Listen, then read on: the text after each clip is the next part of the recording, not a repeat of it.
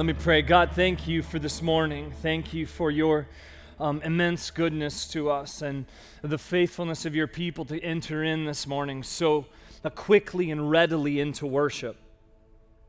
Because that's what you deserve. And we uh, thank you for the opportunity to remember rightly uh, uh, what you have accomplished for us on the cross. We uh, thank you for the joy and the privilege that it is to walk with you. And this praise, God, I pray, has been honoring to you because you deserve all honor and praise and glory forever and ever. And all God's people said, Amen. Amen. amen. You can grab a seat, and um, I hope you're enjoying your summer. And uh, Hope you're getting time with your family and some time for rest. And uh, thank you so much um, for your faithfulness in uh, kind of leaning in over the past two weeks as we've had uh, some other preachers in the pulpit. And, uh, you know, it's so important, particularly in the summer, um, for me in the role that I have in our church to have some time uh, just to process, time away to work on other projects around the church. I'm so thankful even this week, uh, spending some time uh, getting some adult ministry leadership handed off to Dylan as he's come on our staff now. And so uh, thankful for him and uh, just thankful for our team. Uh, excited to serve this church as we just uh, keep in front of us again and again our goal and what we're striving after is to glorify God through making disciples. And uh, speaking of discipleship, uh, disciples are guided by this book. I hope you got a copy in front of you or maybe on your phone. Um, it's time to dig into God's Word together, and we're going to be in Acts chapter 16. As we continue to move through the book of Acts, um, we're in a little bit of a, a new sub series called Foundational. And so, in this series, over the uh, four weeks when I'm teaching us through this series, uh, two now and then two at the end of August, um, we're going to look at some key elements of what it means to be a disciple of Christ.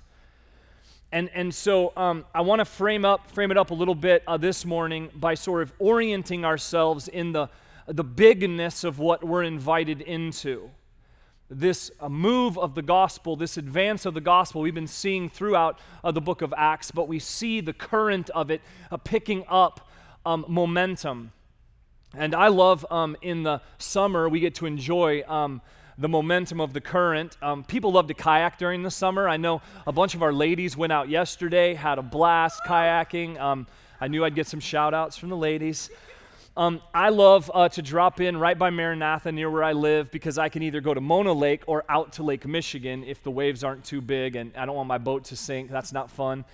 And, uh, but my favorite place I've ever kayaked is up in uh, Boardman River just outside Traverse City.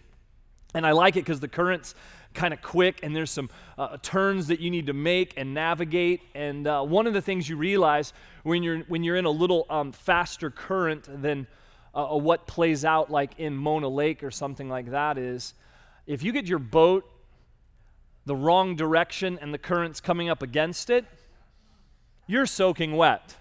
Very quickly, if you turn against the current, it becomes a problem because you can't do anything to change the advance of the river. It's impossible. You can try, and you're going to look funny as you're getting swept down the river. And, and, and so, if you're not careful what you're doing, you can end up soaking wet. You can end up pulled under the current. But if you settle into the flow, if you settle into the flow, you can move down the river with very little effort. All you have to do is just navigate some of the obstacles and make sure that you keep your kayak right in the middle of the flow of the water. In the same way, the gospel has been advancing since the disciples found the tomb empty. It's been advancing. The truth of Jesus Christ is a strong current impacting generation after generation in significant ways over the past 2,000 plus years. It will not stop advancing. And in the passage we have in front of us today, we get to see this very close up glimpse of the gospel advancing in the early church. And trust me, we don't want to resist the current of the gospel. Instead, we want to see this morning how the current is advancing, understand how to settle into the flow so that it can direct our lives. And so that's where we're headed this morning. The big move, the encouragement, the thing I hope we understand as we don't just read the scriptures but immerse ourselves in them is this move participate in the advance of the gospel. Participate in the advance of the gospel. So, starting in Acts chapter 16, verse 6, just follow along with me. We're going to look at this, and then I'm going to bring some moves that need to be playing out in our life if we want to uh, participate in the advance of the gospel. Follow along with me, starting in verse 6. And they went, this team of uh, uh, Paul and Silas, certainly others, they went through the region of Phrygia and Galatia, having been forbidden by the Holy Spirit to speak the word in Asia. and when they had come up to Mysia, they attempted to go to Bithynia, but the Spirit of Jesus did not allow them. So, passing by Mysia, they went down to Troas, and in and a vision appeared to Paul in the night. A man of Macedonia was standing there, urging him and saying, Come over to Macedonia and help us. This picture of the desperate need for the gospel, seen in a vision that Paul receives from the Spirit of God. And as usual with Paul, and when Paul had seen the vision, immediately we sought to go on into Macedonia, concluding that God had called us to preach the gospel to them. So they wanted to go one direction.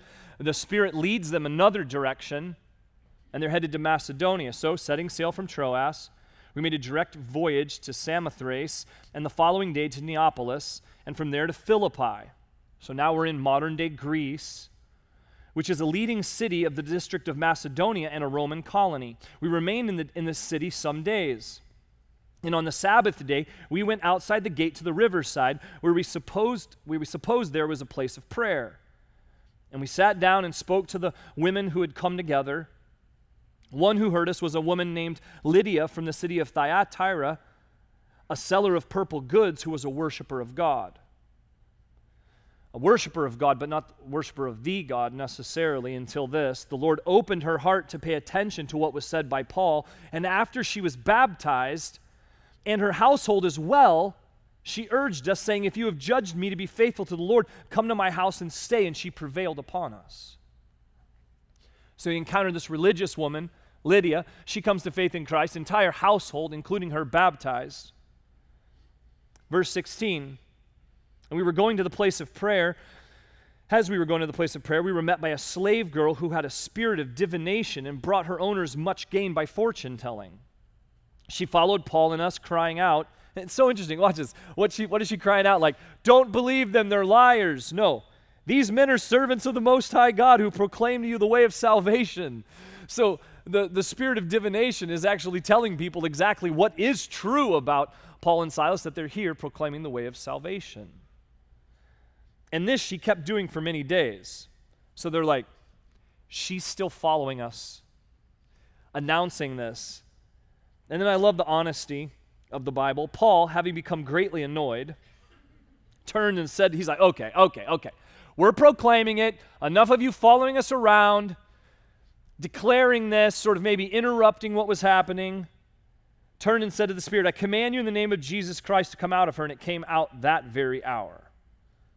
Trouble, though. But when her owners, ugh, slavery saw that their hope of gain was gone, they seized Paul and Silas and dragged them into the marketplace before the rulers. And when they had brought them to the magistrates, the officials, they said, These men are Jews and they are disturbing our city. Really? Or they just took money away from you? Which one was it? They advocate customs that are not lawful for us as Romans to accept or practice. The crowd joined in attacking them, and the magistrates tore the garments off them and gave orders to beat them with rods. And when they had inflicted many blows upon them, they threw them into prison, ordering the jailer to keep them safely. Having received this order, he put them into the inner prison and fastened their feet in the stocks. Not even a chance to bandage up the open wounds that would have likely been on their back Paul and Silas put right in the midst of prison, locked in their feet, and this jailer, like, you've got one responsibility keep them there. Verse 25. What is the mood going to be of Paul and Silas? About midnight, Paul and Silas were praying and singing hymns to God. Okay, there's a lesson there. And the prisoners were listening to them. And suddenly there was a great earthquake, so that the foundations of the prison were shaken. And immediately all the doors were opened, and everyone's bonds were unfastened. Imagine this the jailer woke and saw that the prison doors were open. He thinks they're all gone. And he's like, This is not a good move for me. I'm likely going to be killed, shamed. He drew his sword and was about to kill himself. He was about to fall onto his sword, supposing that the prisoners had escaped. 28. But Paul cried with a loud voice, Do not harm yourself, for we are all here. And the jailer called for lights and rushed in, and trembling with fear, he fell down before Paul and Silas. And he brought them out of the prison, and he said, Sirs, what must I do to be saved? He had heard enough in their singing and in their praying to know that they had something he didn't have. Look at their response, verse 31. And they said, Believe in the Lord Jesus, and you will be saved, you and your household. Believe in the Lord Jesus. Verse 32. And they spoke the word of the Lord to him and to all who were in his house. He took them the same hour of the night and washed their wounds. Finally, they get their wounds washed. All of this happening while they're still feeling the weight and the pain of their, of their persecution. He brought them into his house and set food before them, and he rejoiced. No, I'm sorry, verse 33. And he took them the same hour of the night and washed their wounds, and he was baptized at once, he and all his family. Miraculous. And he brought them up into his house and set food before them. He rejoiced along with his entire household that he had believed in God. And then verse 35, I love this. Just love God's word. Uh, but when it was day, the magistrate sent the police saying, Let those men go. Just get them out of our area. They're messing everything up. It's crazy since they showed up. And the jailer reported these words to Paul, saying, The magistrates have sent to let you go. Therefore, come out now and go in peace. But Paul said to them, They have beaten us publicly, uncondemned. Men who are Roman citizens, that was a key, and have thrown us into prison. And do they now throw us out secretly? No, let them come themselves and take us out. And I love Paul. The police reported these words to the magistrates, and they were afraid when they heard that they were Roman citizens. So they came and apologized to them. This doesn't happen all the time, even in the book of Acts. And they took them out and asked them to leave the city. So they went out of the prison and visited. What do they do? They get out of the prison, uh, back to Lydia. We're going to go visit Lydia, make sure she's doing okay. Make sure she's doing okay. Your back's still healing. You just got out of prison. They told you to leave. He goes right back, visits Lydia. We've seen this pattern again. And when they had seen the brothers, so they're like, we're going we're to see our people. We're going to see our brothers and sisters in Christ, make sure they're okay. And they encouraged them and then departed. like, uh, Acts is so wonderful because it gives us these pictures of the gospel advancing, and then it, it drops us into these specific situations where there's some lessons and some observations that we want to make as we walk through the text. So there's, there's, there's four moves that we make here in this passage if we want to participate in the advance of the gospel. That's the big move. And the first one is this just like the passage started, uh, listen to the Spirit. Listen to the Spirit of God. Paul and his team were being led by the Spirit. That was clear. Listen, I don't know exactly how they were forbidden by the Holy Spirit to go the direction they were sort of going. I don't know what the plan was or what the purpose was in that. I don't know what the goal was or why they felt led there, but somehow the Holy Spirit forbids it. And so the Spirit is, is literally here directing the current of the gospel that they were faithfully preaching. And I don't think that this passage is suggesting that God speaks in the same way, like here, every time anyone goes out to preach the gospel. But when the aim of your life is to share the gospel, when, when, when you're positioning your life and the time that you have in this world in a way where you're looking for opportunities to share the gospel, you're participating in the advance of the gospel. And here's what I can promise you uh, from, from church history to my own experience to the experience of hundreds of people that I've been in conversation with, when you are in that current of the gospel advancing in preaching and looking for opportunities to preach the gospel, here's what I promise you the Spirit speaks right in that current. That's because the Spirit's heart is to promote Jesus Christ, and it may not look the same as what happened here in the initial advance of the gospel, but we have to be a people that first step into the current, ready to share the gospel, participating in the advance of the gospel, and then we have to listen to the Spirit. We have to learn to turn our ear to it. I hear stories all the time, I see it in my own life. Followers of Christ who, in a moment, just feel led to talk to somebody about the gospel or to invite them to church or interact with their questions or their struggling or their desire for wisdom from God's word. They often we, we, we are led by the Spirit and then we respond in faith, initiating a conversation about the gospel, responding to a question. Sometimes the response that's received from the person is an is no response or an, even a negative response, but, but that's not our responsibility because the Spirit of God turns hearts. Our responsibility is just to communicate it and represent it and live it in such a way that it's compelling. But then sometimes when we're in the current and we're listening and we're sensitive to that and we plant those seeds, we all know what happens. Sometimes that person starts coming and they come for the first time and then curious by the gospel. And then uh, sometimes we see people's uh, come and be saved and, and entire households transformed because of the power of this gospel. And I believe the Spirit wants to direct us in the advance of the gospel when we commit to participating. See, that's the first thing. The first move, I believe, before we hear the Spirit is a, a faith that is listening for the Spirit. And if the goal and the purpose of your life is to make Christ famous, then I promise you, you are going to be attentive to opportunities to make him famous. Just looking for opportunities to share the gospel. When this is the purpose of your life, you'll be ready to hear from the Spirit. And so, let me just encourage you, church. If your faith is rooted in Jesus Christ and that gospel has uh, penetrated every aspect of your life, and you, as much as you know uh, how you are uh, fully and humbly uh, submitting your life to Jesus, look for opportunities and listen to the Spirit. And when you feel a leading from God's Spirit, just respond in faith. God loves to lead people to Himself. Invite someone to church, share your testimony of faith, anything that will promote the gospel. Trust God, be faithful to the your greatest purpose is to make Christ famous. Listen to the Spirit, participate in the advance of the gospel. That's the first one. Then the second one is this, second move. Communicate the gospel. So when you get to this opportunity and the Spirit's leading, we don't just move into spaces.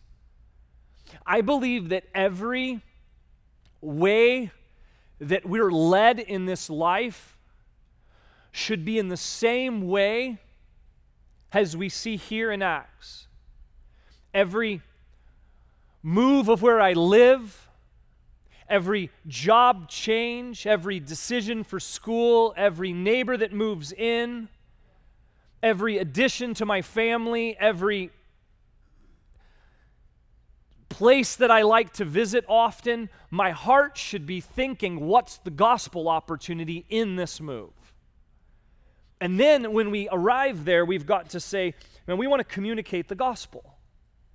That puts us right into, that puts our lives right into Acts 16. And so, what does it mean to communicate the gospel? Well, notice the, the phrases just in this passage that we've already seen speak the word, preach the gospel. Paul spoke to Lydia clearly about the gospel. They were proclaiming the way of salvation. And then in verse 30, the jailer asks that question that is just absolute gold. That I want to make sure that every person who's a follower of Jesus Christ knows how to answer that question if it's asked of you sirs or ladies, what must I do to be saved? Now, notice their response to the question. Quite simply, this believe in the Lord Jesus. Believe in the Lord Jesus. Just in that phrase, it's a clear summary of the gospel because, as you can see in verse, as it continues in, in verse 30, 2, it says, and they spoke the word of the Lord to him. So it wasn't, they didn't, weren't just like, believe in the Lord Jesus, that's all I got. Crickets. You know, like, just going to wait here, watching to see if you respond. That, that wasn't what happened here. There was more given to them. This was a clear summary because we've already walked through all these chapters in Acts, and if you've been with us for the whole time, you know that we've heard again and again and again the gospel clarified in great depth.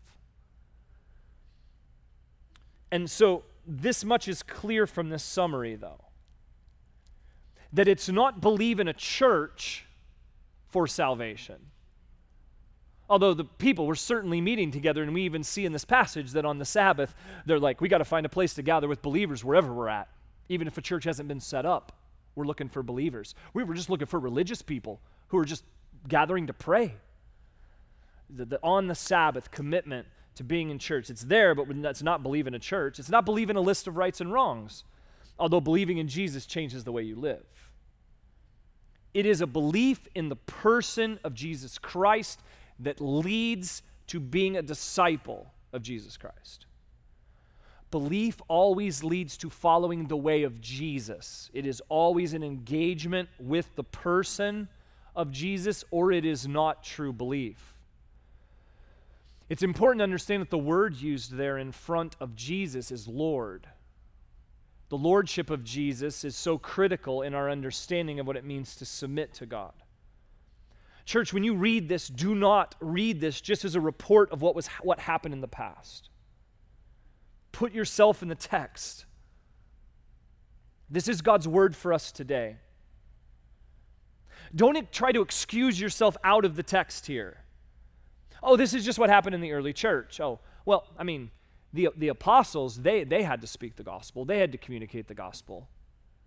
Communicating the gospel is not just for pastors or people who are um, on staff of a church. They're not just for the leaders or the people who communicate well with words. Communicating the gospel is for everyone. Yes, there are some people who I've seen in my own Christian walk who have an unusual giftedness for evangelism. It's not good to look at that person who's unusually gifted for evangelism and be like, oh, I can't do that. Because they're unusually gifted for evangelism. But God's calling all of us to communicate the gospel and be prepared to answer the question, What must I do to be saved? We got to know how to answer this question. How do you answer the question? What do you say? Here, we've said it again and again in our church five key gospel words that I believe are essential God, sin, substitution, believe, life. So let me just give you some really clean phrases that will help you unpack these words when you talk to people. First, God, one true creator God in three persons. The Trinity there, the idea of creation, the value that comes from being created in God's image, everyone. Sin, one humanity, unified in this. We've been broken by sin. We are messed up. Apart from something changing or directing us, we are insanely selfish and self destructive and self seeking, and the list could go on. Then, substitution, one sacrifice, what we remembered this morning. Jesus Christ dying on the cross, one substitution, one sacrifice to offer grace and forgiveness, the heart of the gospel. At the center of the gospel is the cross. The center of the gospel is the cross. Believe one path to salvation faith in Jesus Christ. How can I be right before a God who is so great and holy? I, I, need to put my faith in Jesus Christ, who offers me grace and forgiveness, and through his death makes me righteous before Christ when I appropriate by faith his righteousness. So, standing before God, God sees Jesus, my representative, not me in my fallenness. There's only one path to salvation faith in Jesus Christ. He's the only one that died for our sins. And then one purpose for life make Christ famous. One purpose for life make Christ famous, both personally in the way I live and in the way I represent Christ to the world. Practice this, church. Put all five words back up again. This communication of the gospel, practice it. This is, this is what we process through in our, in our relationship with God. It's what we think through. It's um, the thing that we should we can practice by having a discussion with friends and, and, and talking about how would you share it and talking about times when you have an opportunity to share it. Go share with someone. Learn from your communication in that. Look for opportunities and be prepared to communicate the gospel. Participate in the advance of the gospel. Acts 16 is not just for us to read and remember and observe, but for us to live out also. Thirdly, this expect resistance when the gospel disrupts. The gospel disrupts. I love one of the principles you've seen in my teaching is I just want to help us, and it's really it, it's really helpful for um, anybody, but in this context, God's people, for us to have right expectations about the way things play out because wrong expectations lead to disappointment. And there's sometimes when people are feeling disappointment about something, and I'm like, let me, let me just teach you for a second and point to Scripture and help you understand that what you're experiencing uh, should be an expectation. Here, expect resistance when the gospel disrupts because the gospel, all the time, wherever it goes, I mean, you could call Acts like just a book of like just kind of war breaking out everywhere. You see it. You see the opposition to the gospel. You see that when the gospel disrupts, people are like, What in the heck are you doing? And they're outraged and frustrated, and there's this current of resistance. Because the gospel is always countercultural.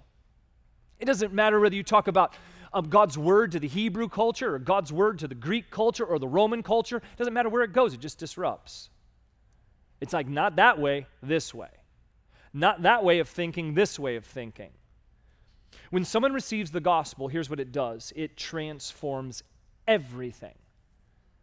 Some of you could testify to this in your life. It transforms values, it transforms patterns of thinking, and it transforms ways of living. You just write that down, and I promise you, if the gospel has not impacted you to that level, then the question is whether you really know the gospel, because the gospel transforms values, patterns of thinking, and ways of living. Just in this passage, the gospel message confronts Lydia, this worshiper of God, and opens her heart to pay attention to the truth of Jesus Christ as the only God. Disruption the slave girl with the demonic spirit following Paul around until he calls out the spirit in the name of Jesus, disruption. The jailer responsible for keeping Paul and Silas in prison, earthquake, prisoners freed, facing failure for allowing them to escape, about to fall on his sword, kept from killing himself, and the same night he accepts Christ, his entire household accepts Christ, and they all get baptized. Like, what in the world just happened? Would be when they wake up the next morning. That's what they were thinking. Jailer and his family going, uh, um, whole life just got disrupted. True belief in the gospel disrupts, and this disruption causes resistance. Gospel disruptions are, are real, and what happens is the gospel disrupts the normal current of the world. This slave girl was just doing what she knew to do what she was demanded of of her and suddenly the gospel comes and it disrupts and now the current's going in another direction and there's resistance there some of you have a mild view of the disruption the gospel brings because you've tried to hold back from Jesus. Here's the classic illustration of the eggs in the basket. And so, what happens is some of you, with your life, you're kind of like, Got to be really careful with this illustration, it's going to be a mess. Some of you are like, I'm not sure if I want to put this in the gospel basket. And then you're like, okay, well, I think I have to. And you're like, the rest of it's still mine. And some of you get to a point where you're like, okay, okay, okay, okay. I don't know if I can do this. This is a part of my life I really love. And you're like, mm. and then you let it go. It's like in the gospel basket. And some of you get to a point where you get content. You're like, look at how much I've put into the gospel basket. This is disrupting so much of my life. And you're still holding on to this. And the gospel, when it disrupts, I promise you that you don't get the freedom to negotiate with the one whose title is Lord. You simply gather up all of your eggs and you put them into one basket. The reason why we don't see disruption is because we're still negotiating with the one whose title is Lord. When you hold back from Jesus, you're not just holding back from what Jesus rightly deserves, you're holding back from your own joy and peace and purpose. Because I promise you that the longer you hold on to your life, the more it's going to be crushed and dripping everywhere. Instead, give it to the one who can hold it secure and offer you joy and peace in exchange for your life. When you believe in Jesus, He comes and totally disrupts your life. You don't fit Jesus into your busy schedule, He rearranges your schedule around His priorities. Jesus is not a priority, He is the one who stands over all of my priorities.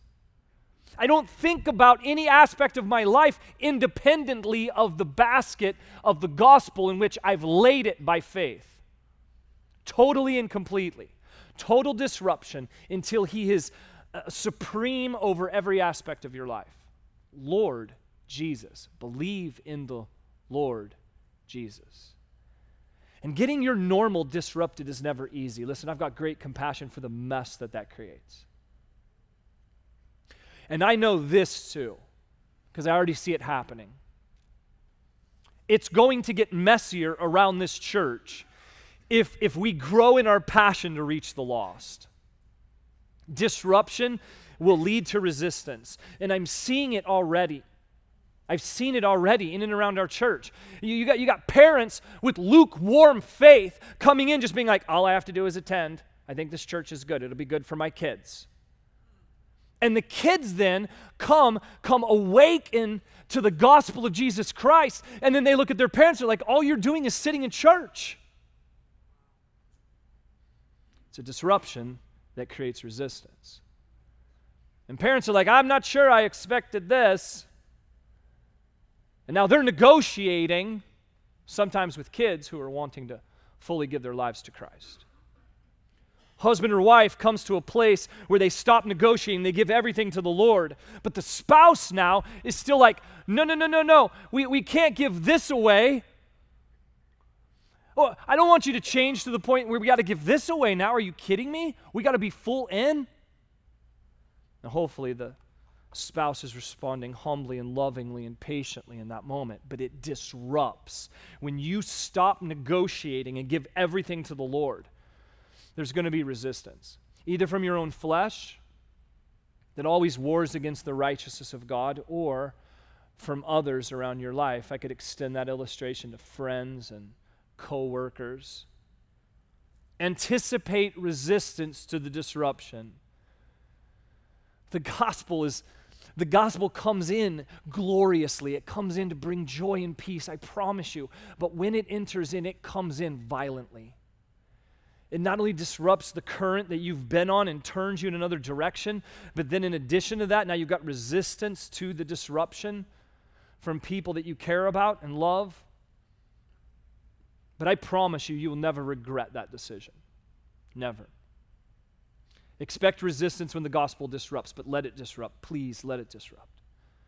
Participate in the advance of the gospel. And then this last one such great hope for us. Advance the gospel through resistance. It's seen again and again in this passage. They're forbidden from going one direction, and they're not like, oh man, I really wanted to go to Asia. I'm disappointed. No, they get resistance one direction, like, okay, other direction, going to preach the gospel, focused on the purpose. They face the religious person, keep advancing, communicating the gospel. person under demonic influence, faithful to the call. And even though she's like barking a bunch of stuff as they're follow, she's following them around for days, just continue to preach the gospel. Locked in prison, still singing praises to God. Out of prison immediately, what do they do? Oh, man, we're going to get a vacation. This is hard. No, go to Lydia, encourage Lydia and the other brothers, and move on to the next opportunity. Every advance of the gospel is marked by these four realities. And there are connection points for all of us in this. It's this same four realities people believing, people being baptized, people rejoicing, and then people encouraging one another. Believing, baptizing, rejoicing, encouraging through resistance, not around it, not hoping and praying that it will not come, but right through it, patiently and lovingly and perseverantly across the board. It's happening. The same thing that was happening in Acts is happening right now in our church, right now in this service. It's the same God. God revealed as the Father, as the Son of God in Jesus, his Son, and then the Holy Spirit. And the same gospel asking for your life, wanting to disrupt the way that you've been thinking and the way that you've been living wanting to lead you into abundant joy and into the hope of eternal life. It's the same gospel, the same God. The, the, the same work wanting to lead you to a place where you'd rejoice in what God is doing because you're participating in it. Wanting to lead you into a community of people committed to encouraging one another through resistance and so this morning, I just want to give you an opportunity uh, to make a decision. You can jump right into the current of the gospel that's advancing, regardless of whether you uh, jump in or not. Um, and the first move is believing. Some of you maybe have been around here and you're just like, my life, gospel, not sure. And maybe there's something this morning that in the Spirit of God, you're like, I'm, I'm done. Every time I hold this, I drop it. The eggs are breaking every time I try to control them. And I'm ready this morning. God, could you fix the broken places in my life because of my desire to try to hold on to my life? Would you come and, and just allow me to relinquish control to you completely and totally? Some of you this morning need to make a decision for the gospel of Jesus Christ, that you need to believe in the Lord Jesus to admit that God is who He says He is, to admit that you're fallen and apart from a Savior, have no hope, to see that through the substitution of Jesus Christ, you're offered grace and forgiveness, and to believe in that and to commit the rest of your life to living that out. And this morning, one of the things we love to do is rejoice and encourage you. And so, if you're ready to make that decision, we just want to uh, let you know you can go to mychristchurch.info. That's the place to go. Uh, there's a place there for salvation. And we want you to fill that out because we want to walk with you. We want you to be like Lydia was in Acts uh, 16. We want to be like, how's Lydia doing? How are you doing in your faith? How, and we, we want you to be like the brothers, and, and we want to be able to connect with you and encourage you in your faith so you can grow there. Or maybe it's baptism. The public declaration in the waters of baptism. Maybe that happened as, as somebody made that decision for you when you were an infant, or, or maybe you've, you've walked with Christ but never have stepped into the waters of baptism and declared your faith in Jesus Christ. Well, church, I want you to know that we've set um, August 29th as a baptism date for our church. And so you can go to the website, fill that out. We want to know the people who are ready to be baptized. I mean, look at it again and again the pattern in Acts believe, baptized, believe, baptized. So, what's holding you back? What's holding you back? Let's make the move today. On August 29th, we're praying that God would lead people to that and that we would see that. And when this happens, we rejoice together because we realize that it's worth it the disruption, the resistance that comes. Because we've landed right in the current of the gospel and we encourage one another in that because we're sitting there like in a fast moving current, sitting in a kayak and We just get ourselves right in the middle of the flow of the direction the gospel's going. And we watch people just immerse themselves fully into the current. And as opposed to being swept down the river and coming up for air for a period of time and then going back under, instead of being damaged and hurt by the current, the, the direction the gospel is going, as opposed to being condemned before God, instead, through the uh, faith in Jesus Christ, we find ourselves floating above all that's happening, navigating by the word of God down the river that's leading to eternity. And we just settle in. And we're given wisdom of how to navigate the obstacles, and we, in that current, have the opportunity to reach our hand down to people who have not yet found the security of Jesus Christ and offer them the gospel, and then by faith grab hold of their hand and draw them into the security that we have found in Christ. And we just continue to rejoice in what God is doing in our purpose and in the journey that God's called us to. We immerse ourselves in this current.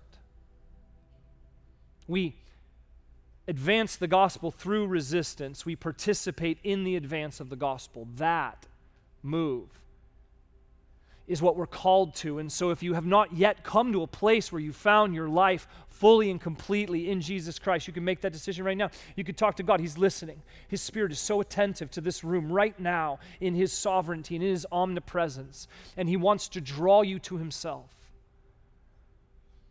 All you got to do is just say, God, I, I want everything that you are in Christ. I want to believe in the Lord Jesus and give my life completely. And then those of you who have been baptized, let's celebrate together and have you stand and publicly proclaim the gospel so that we can rejoice together and encourage one another. And so that the reality of what's been playing out in Acts 16 can be playing out today, 2021, in our church. Let's pray together. God, I ask this morning that um, we have been faithful to what you called us to. We have come here uh, this morning into uh, this Sabbath day to worship you and have offered you our praise.